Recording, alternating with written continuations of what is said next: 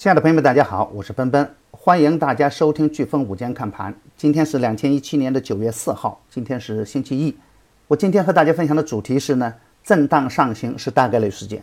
今天的早盘，我给出的操作要点是，资源类的股票还在兴奋中，增量资金还在继续的加码，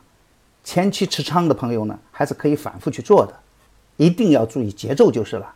次新股和创业板还会震荡上行。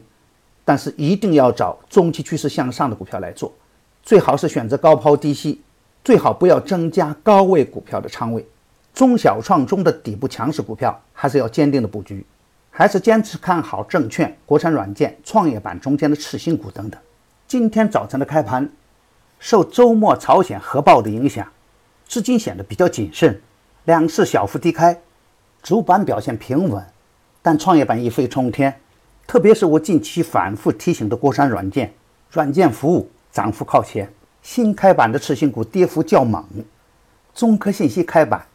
而设计总院、龙盛科技、纵横通信、朗新科技被打得跌停板，近期涨幅巨大的新开次新股高位跳水，从而带动了次新股板块的大幅回撤。但是次新股板块呢，表现出的是冰火两重天的局面。底部强势的次新股呢，还是表现抢眼；底部量能充沛的次新股板块个股，逢回调还是可以接着干。还是那个观点，十九大之前震荡上行是大概率事件，重点关注证券、国产软件、底部量能充沛的次新股，超跌超卖的创业板是未来行情的主线。